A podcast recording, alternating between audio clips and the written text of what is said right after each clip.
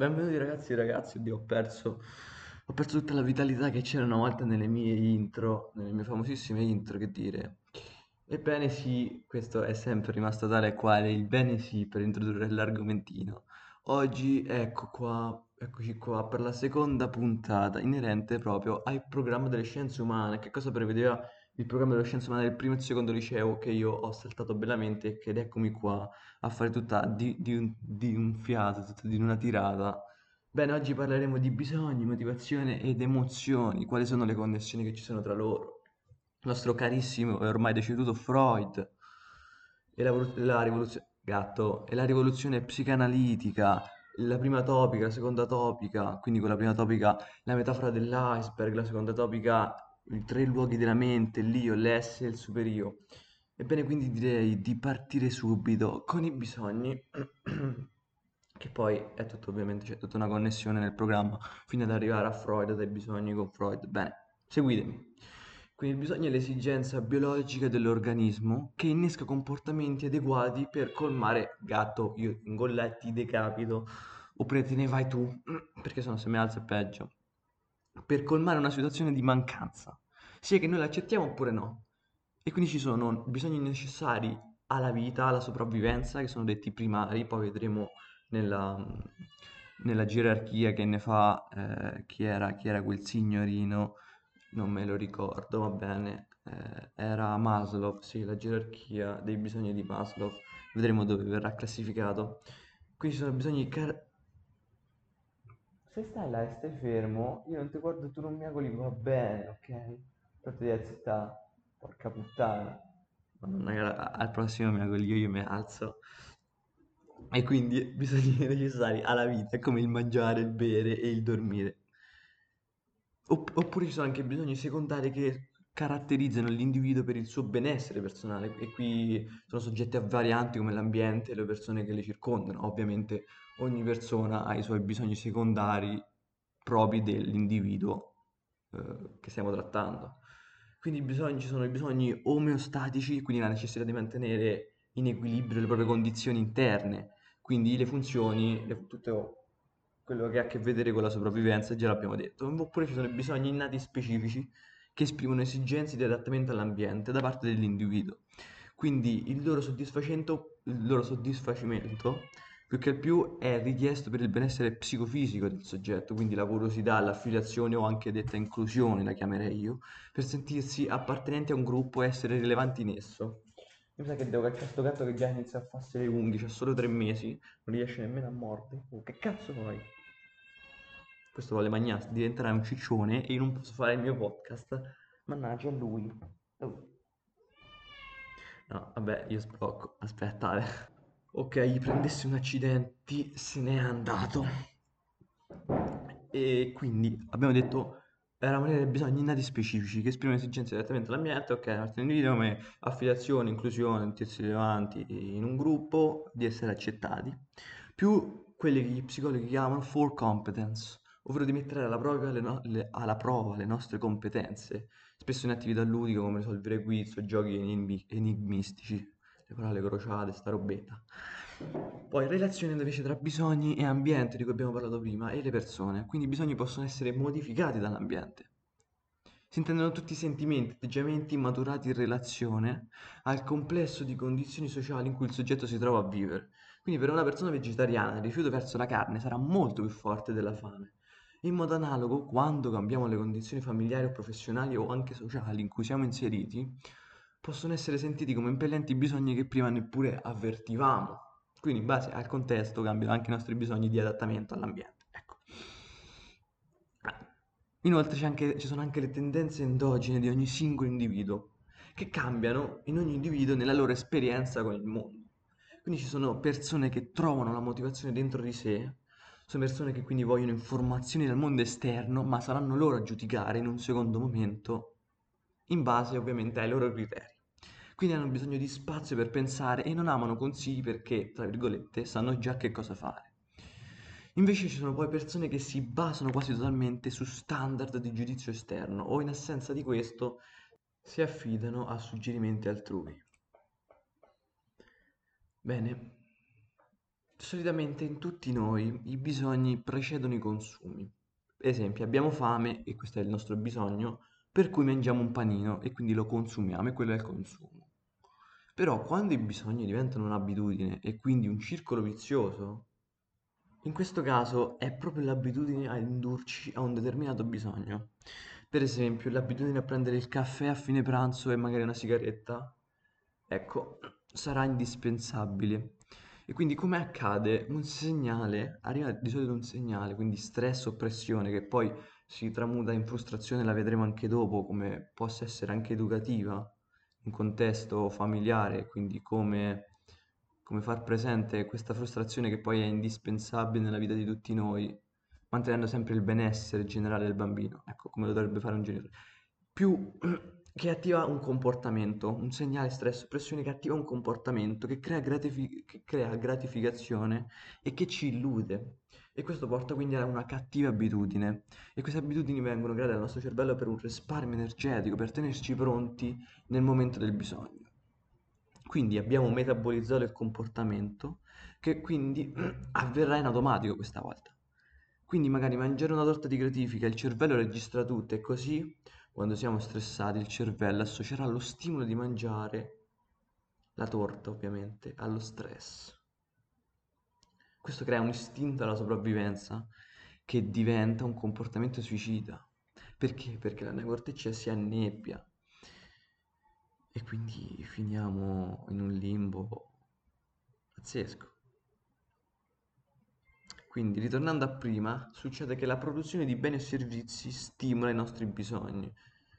Ogni tecnica di vendita si basa proprio sul principio di creare un bisogno o un problema da risolvere con il proprio prodotto che immettiamo nel mercato. Quindi dobbiamo sedurre prima la persona con le emozioni e poi fargli interiorizzare la scelta con la logica, con la neocorteccia, che è come un ragazzaccio spavaldo che fa calcoli ma in balia di euristiche e bias. E alla fine questi calcoli li fa in maniera errata molto spesso.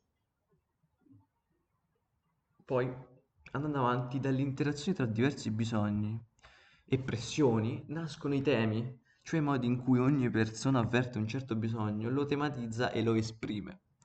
Quindi in una stessa persona possono coesistere e sovrapporsi più temi, dando luogo ad una complessa combinazione di pulsioni che guidano sempre le tue scelte. Qui non sorvolo, diciamo, questo argomento senza portare gli esempi, perché ovviamente lo prevedeva il libro, io lo dico, ma passiamo avanti. La gerarchia dei bisogni, quindi la tesi di Maslow, come dicevo prima. Partiamo dalla base, ci sono i bisogni fisiologici, l'abbiamo detto prima, i bisogni di sicurezza, quindi avere un'occupazione, come per esempio, quelli di appartenenza, quindi avere un partner, dei figli, quelli di autostima, essere stimati dagli altri o avere una stima di sé, appunto autostima, o quelle di autorealizzazione, quindi i propri desideri nel cassetto. Ovviamente per Maslow il senso di appagamento di un bisogno di livello superiore è possibile solo quando quelli di livello inferiore vengono soddisfatti. Ecco, se ti trovi in una situazione di povertà non penserai mai all'appartenenza, a fare dei figli o ad avere un partner, quando non riesci nemmeno a portare a casa un pasto quotidiano come il pranzo, ecco, che muori di fame, insomma. E ovviamente questa tesi è stata criticata. Infatti la percezione dei bisogni cambia da persona a persona e nello stesso individuo da una circostanza all'altra, dalla chimica che ha in corpo che si traduce in reazioni comportamentali. Ecco. Poi andiamo avanti con la deprivazione relativa, la teoria sulla deprivazione relativa, che si basa sul bias della riprova sociale, ovvero che siamo fortemente influenzati dalle opinioni altrui nel prendere una decisione. Ecco, ci influenza molto l'opinione altrui quando dobbiamo prendere una decisione. Per esempio, ci sono due ristoranti, uno super affollato e uno dove non c'è nemmeno una persona, tu tenderesti ad andare quello dove ci sono molte più persone. Perché? Perché ovviamente, ecco, abbiamo questo bias della riprova sociale che ci fa indurre che quel posto sia meglio solo perché tante altre persone, magari erroneamente, hanno scelto quel posto, ecco. Ma il nostro cervello ragiona per bias euristiche, quindi è fatto così. E infatti la teoria della deprivazione relativa, le persone valutano la propria situazione non ragionando in termini assoluti, cioè facendo riferimento ai propri aspetti e capacità, ma attuando un processo di comparazione da un lato con altri individui e dall'altro con standard o ideali di riferimento che spesso sono anche utopici. Per esempio, situazioni in cui hai preso 7 in un compito e pensi di averlo fatto meglio però di un tuo compagno che però ha preso ugualmente 7 e ne rimani deluso, anche se alla fin fine 7 non è affatto male. Quindi ci creiamo dei bisogni distorti in alcuni casi. Ecco, andiamo avanti con la frustrazione. Inoltriamoci in questo argomento. Quando un bisogno non viene soddisfatto, sperimentiamo quella che si chiama frustrazione, appunto. Quello stato in cui il soggetto, per cause interne o esterne, ragazzi, non può soddisfare un proprio bisogno o desiderio. Non c'è nessun appagamento.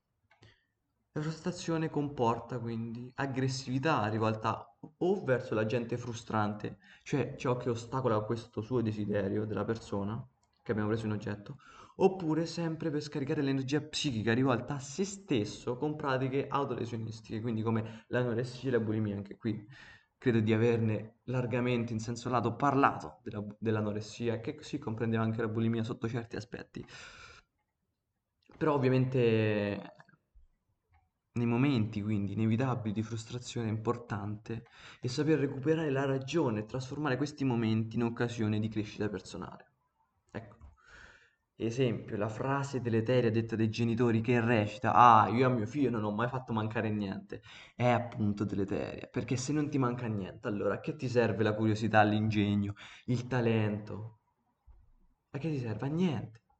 Chi non ha affrontato le difficoltà non conosce la propria forza, è questa la realtà.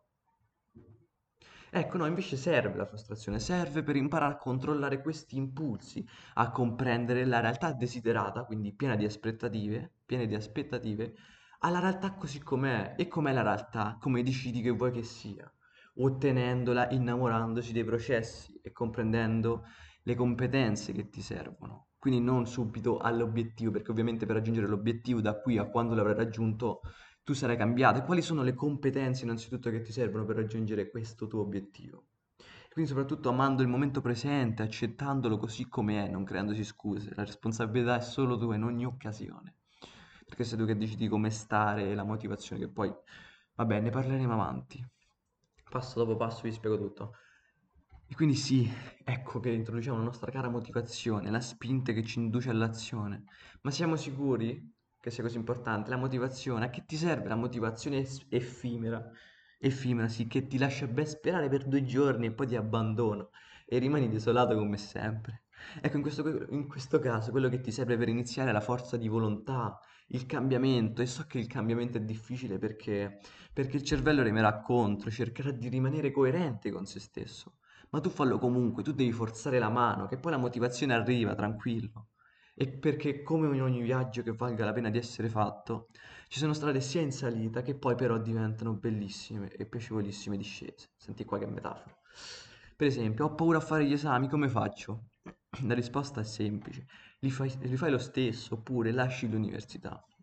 Ovviamente non è una mancanza di tatto, perché quando una persona è bloccata in un'attività vive in una sorta di sequestro emotivo, quindi di paura irrazionale, che non può essere gestita a livello cognitivo, quindi in maniera razionale, poiché la paura produce cortisolo e il cortisolo fa venire voglia di scappare e quindi non di ragionare. Come ho detto prima, tu devi forzare la mano, non ti serve trovare la motivazione. Quindi, tornando a che cos'è la motivazione? La nostra motivazione, che poi fa parte della nostra sfera metafora. Che cazzo ho detto? Sfera.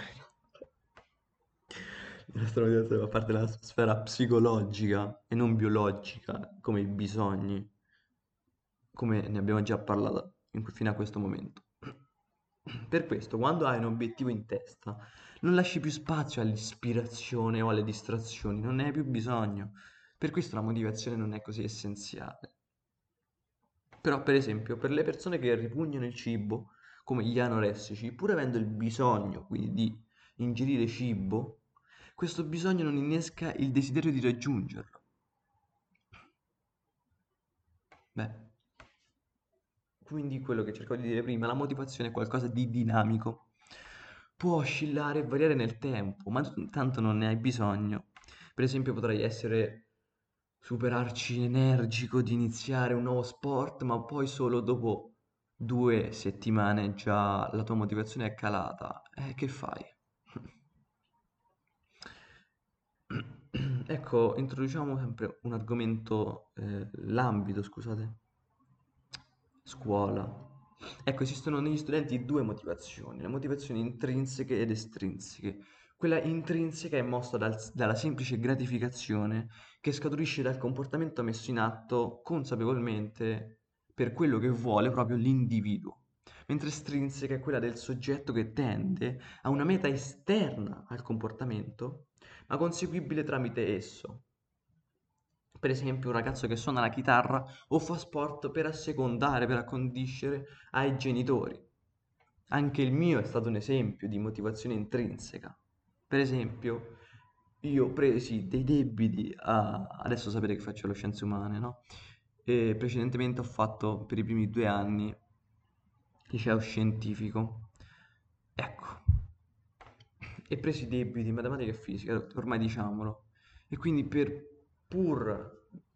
io mettendo in conto anzi di essere bocciato non ho studiato quelle 2 materie e quindi non l'ho fatto per assecondare né i miei genitori né niente, perché a me non mi andava e quindi io ovviamente non lo studiavo, e questo sì ovviamente avrebbe potuto pregiudicare il mio rendimento scolastico, perché sì, mi avrebbero potuto bocciare. Alla fine non l'hanno fatto ed eccomi qua che studio quello che mi pare e piace. Ecco qua una motivazione intrinseca che era in me all'epoca. Però ecco, ci sono dei pro e contro. Una persona caratterizzata da una motivazione estrinseca potrebbe perdere la motivazione nel caso in cui scoprisse che gli scopi da lui perseguiti, esterni, sono conseguibili anche senza di esso, oppure non sono più raggiungibili proprio tramite esso. È anche vero che chi di solito però si impegna di più riceve anche una ricompensa. Nel nostro mondo siamo abituati così. Quindi non è del tutto giusto demonizzare totalmente le spinte motivazionali estrinseche. Ovviamente sarebbe sempre meglio avere quella intrinseca, perché alla fine lo scopo della vita, se mi ricordo vi cito una citazione. Vediamo di interziare un po' questo podcast di bei termini e di citazioni, soprattutto che lo scopo della vita è trovare il proprio dono. No, lo scopo della vita è trovare il proprio dono. No, il senso della vita è trovare il proprio dono, lo scopo è quello di donarlo. Quindi dobbiamo dare... c'era anche una di Einstein, ovvero... No, forse non era Einstein, ma... C'era un'immagine che mostrava un professore che richiedeva ad ogni animale diverso di scalare un albero, e magari lo chiedeva anche ad un elefante, quindi l'elefante come avrebbe mai potuto scalare un cazzo di albero, ecco. Avete capito, insomma. Però è anche vero che una motivazione puramente intrinseca, ritorniamo a noi, può generare qualche problema di adattamento alla vita sociale. Perché nelle scuole potrebbe ridursi a studiare soltanto gli argomenti che gli piacciono di più, ecco, pregiudicando così la sua media, come è successo a me, d'altronde. Ecco, poi ci sono le spinte motivazionali più forti, che sono la tendenza al successo, quindi la speranza di riuscita, quindi andare verso il raggiungimento di qualcosa, un obiettivo, e la tendenza ad evitare il fallimento per la paura dell'insuccesso e quindi l'avversione alla perdita, e questa è una leva motivazionale molto forte che si usa anche nelle tecniche di marketing, insieme alla scarsità di soldi. E quindi c'è un via da allontanarsi, eliminare qualsiasi cosa che possa essere di intralcio, diciamo. Ecco, una motivazione che non bisogna mai... ho detto? No, com'era? Una differenziazione facciamo tra obiettivo e motivo per cui lo si desidera. Che magari non c'entra molto adesso qua con l'argomento che sto seguendo nel libro di psicologia, ma è importante sempre nel mondo del marketing. Per esempio, io voglio 1 milione di euro. Questo è l'obiettivo. Non c'è nessuna leva motivazionale andare verso o via da. Ci sono le spinte motivazionali per cui voglio un milione di euro, perché magari sono stufo di avere problemi economici, oppure perché voglio godermi la vita in giro per il mondo. E infatti anche qui si distinguono persone che hanno diverse visioni. chi davanti a una difficoltà rimane paralizzato, invece chi preferisce subito mettersi all'opera, subito mettersi in gioco per risolvere la situazione. E altri ci sono invece che sono ben bilanciati. Chi è poco motivato dallo studio solitamente, secondo una scala che c'era nel libro, adesso non mi ricordo, che divideva un certo, non mi ricordo, però l'ultimo passaggio, ovviamente ben bilanciato, c'è un misto, no, tra queste due leve. E di solito chi è poco motivato dallo studio cerca solo di evitare il fallimento, senza ambire a niente di che. Ecco, passiamo alle emozioni, abbiamo detto i bisogni, le motivazioni, quindi abbiamo detto i bisogni, che sono biologici, quelle spinte biologiche del nostro corpo, e quelle motivazionali, cioè interne, endogene, che ovviamente ci fanno fare quel passo in più. Quindi le emozioni, passiamo alle emozioni. Ogni emozione che proviamo, anche quelle sgradevoli come la paura, sono utili, ragazzi, e ci sono servite soprattutto per garantire la nostra sopravvivenza nell'era primitiva. E poi è anche vero che noi siamo gli unici a provare imbarazzo, quindi ridimensionando il nostro punto di vista relativo all'imbarazzo, ovvero come vediamo quindi questa emozione, potremmo vivere situazioni di imbarazzo molto gradevolmente. Pensateci, tutto sta nel prendere completamente visione dell'emozione e saperla controllare, nel senso di viverla e lasciarla andare. Le emozioni che proviamo non sono altro che il risultato degli ormoni che si sono generati nel nostro corpo in quel preciso momento, quindi sono molto labili. Le emozioni portano semplicemente ad un'alterazione fisiologica, che può essere quindi il battito cardiaco accelerato, le pupille che si restringono o si alterano in base agli ormoni che hai, come serotonina o ossitocina. E quindi l'adrenalina, no? L'adrenalina, tutta è adrenalina. Poi sta a te ridefinirla, se come un'esperienza eccitante o terrificante, e in questo caso decidi poi anche come stare. Beh. Poi c'è anche una componente espressiva, quindi anche come esterni le motivazioni fanno percepire al cervello uno stato d'ansia piuttosto che di eccitazione.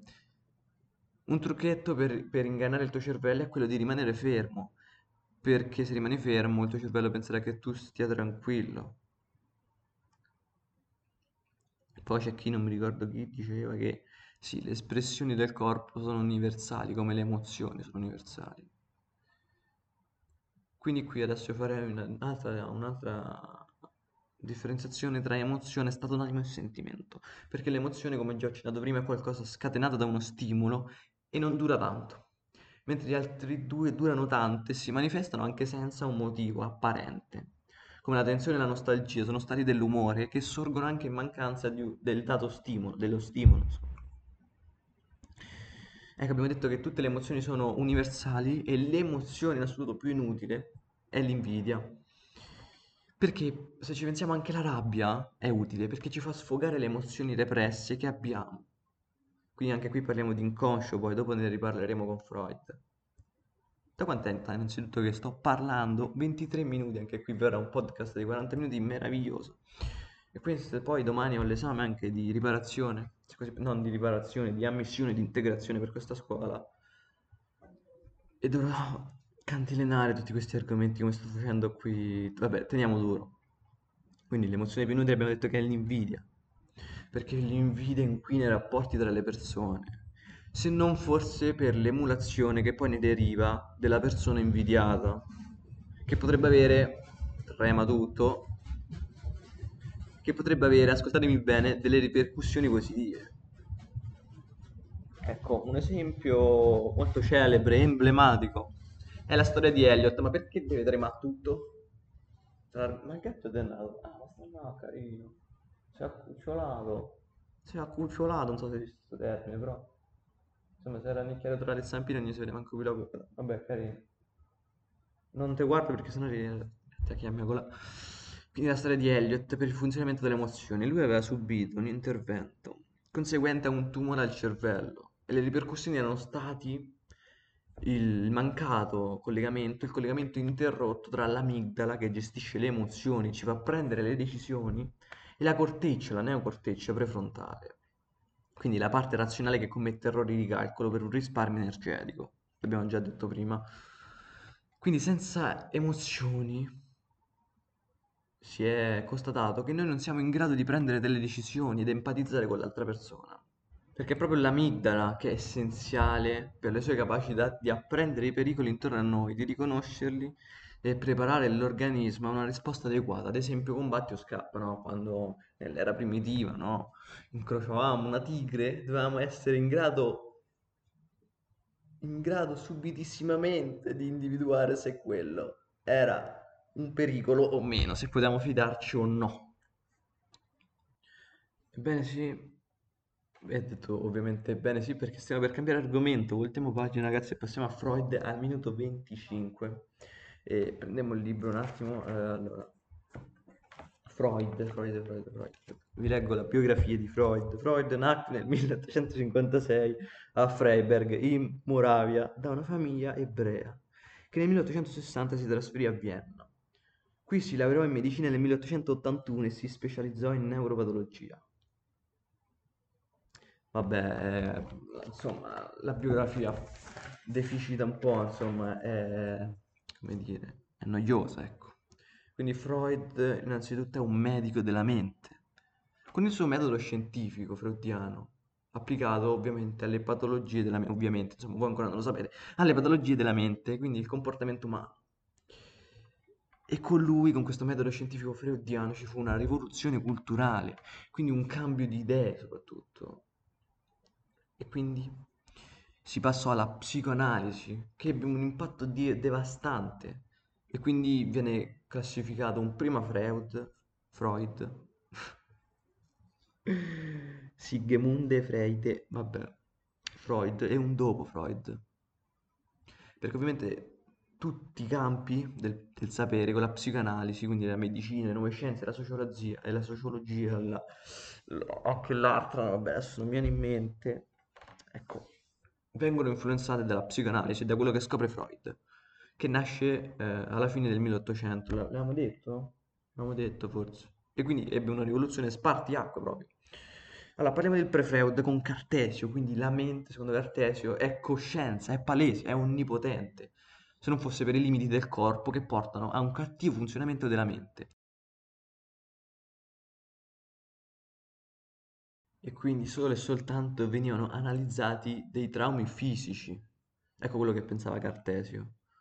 Mentre c'è un post-Freud in cui prevale l'inconscio, quindi la mente e la psiche sono molto più articolate di quello che si pensava. E qui poi si suddivide tutti gli studi di Freud in due topiche, ovvero la metafora dell'iceberg, già l'avevamo detto nell'introduzione forse. Quindi, cioè, diciamo questa metafora dell'iceberg in cui la maggior parte è inconscia, sotto quindi a livello del mare, soltanto la punta, la parte conscia, poi c'è il preconscio che è a livello dell'acqua, in cui bisogna ripescare quelle idee con una certa difficoltà per farle arrivare al nostro conscio. Quindi possiamo di certo dire ed affermare che la psicanalisi è l'evoluzione della psichiatria, l'abbiamo detto, la psichiatria con Cartesio, che studia le sofferenze mentali da un punto di vista soltanto fisico, mentre la psicanalisi, questa evoluzione, Freud perché viene Freud? Madonna cara, ma perché? Quindi Freud si interessa delle malattie nervose, delle sue cause e l'incidenza che hanno nel comportamento, quindi malattie nervose. Quindi che cosa abbiamo appena detto insieme al gatto? Che decanta vittoria, ma io vado là e l'ammazzo. Mi ha detto che con la psicanalisi Freud, riprendiamo il filo del discorso, favore, si interessa delle malattie nervose, delle loro cause e dell'incidenza che hanno nel comportamento, come se fosse uno scienziato, quindi indaga nella mente, insomma.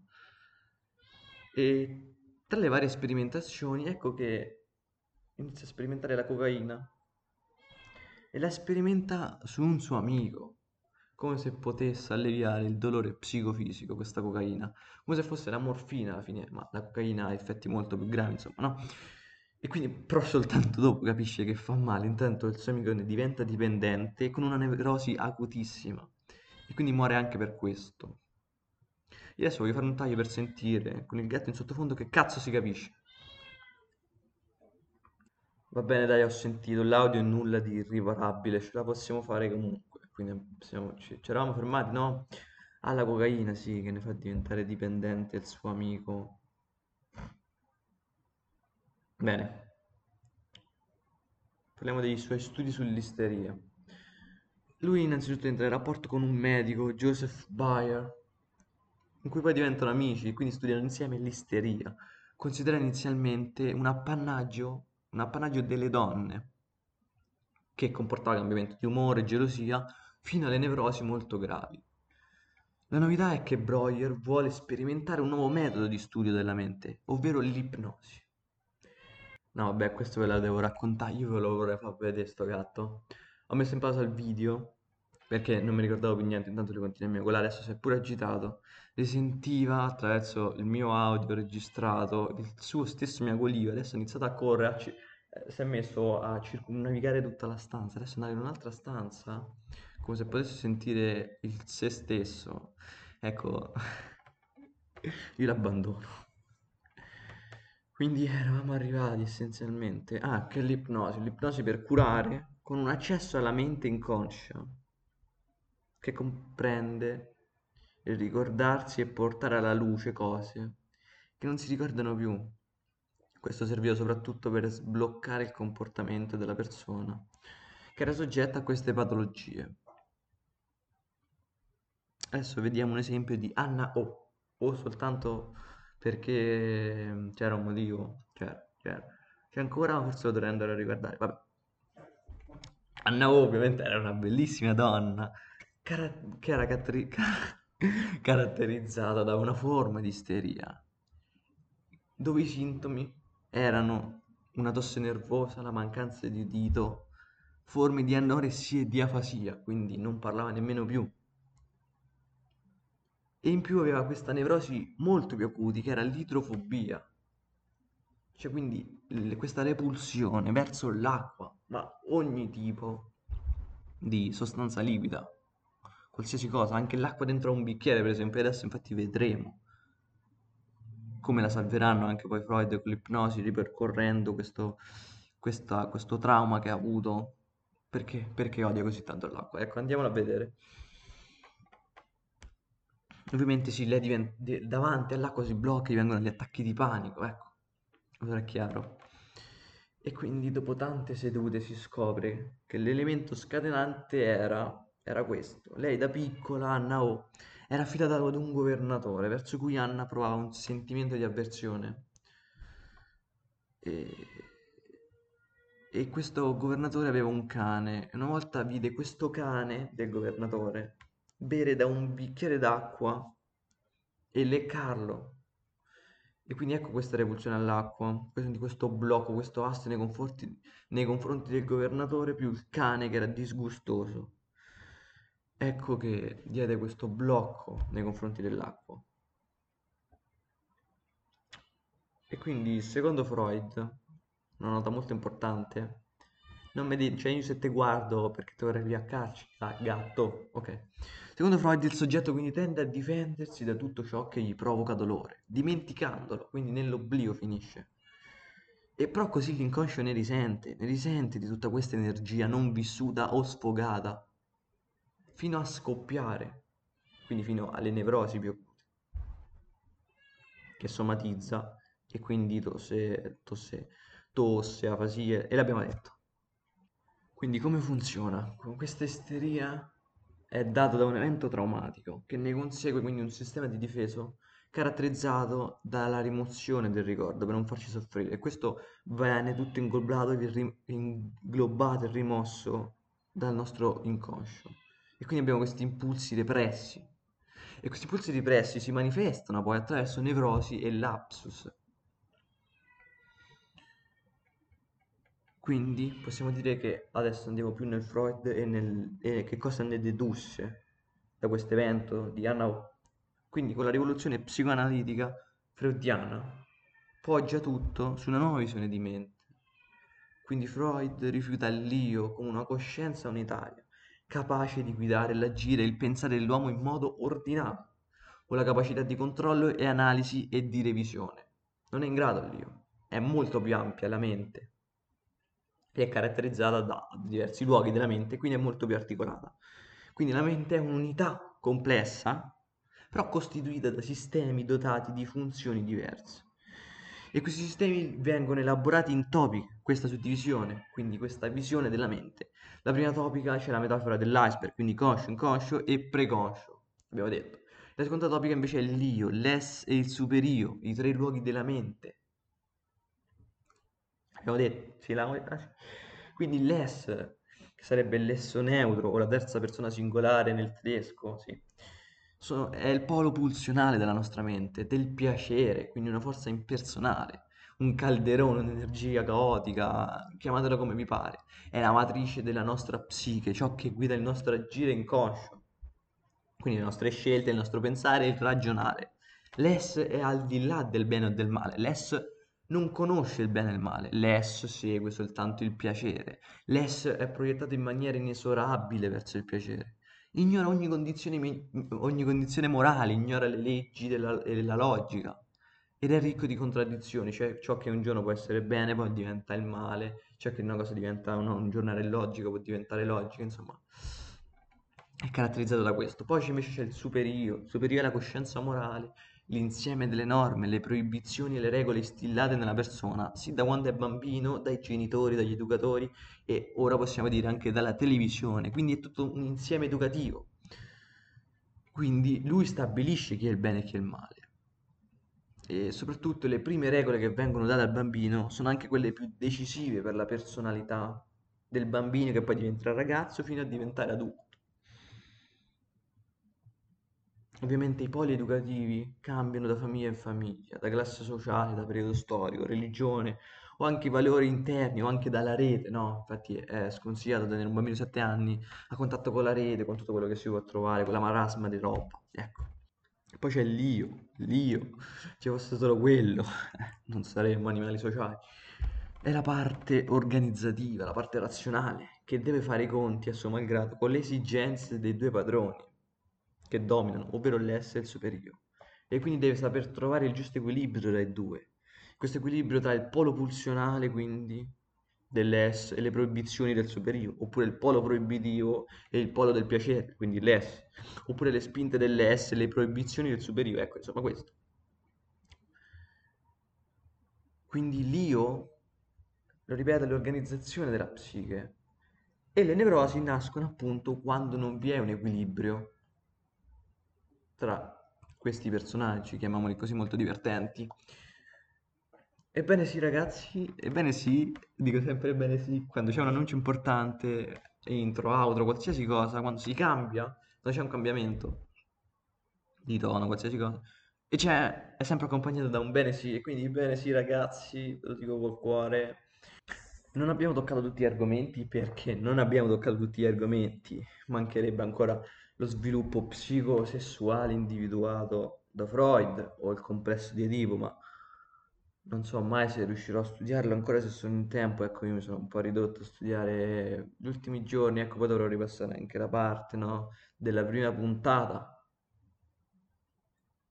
Sì, magari potrei anche risentire il mio stesso podcast per capire anche se quanto bene o male si capisca, ma in realtà si capisce tutto. Ovviamente se avete domande non esitate a dirmele, anzi ditemele appena mi viene in mente, perché sennò poi ve la scordate. E quindi niente, bella ragazzi.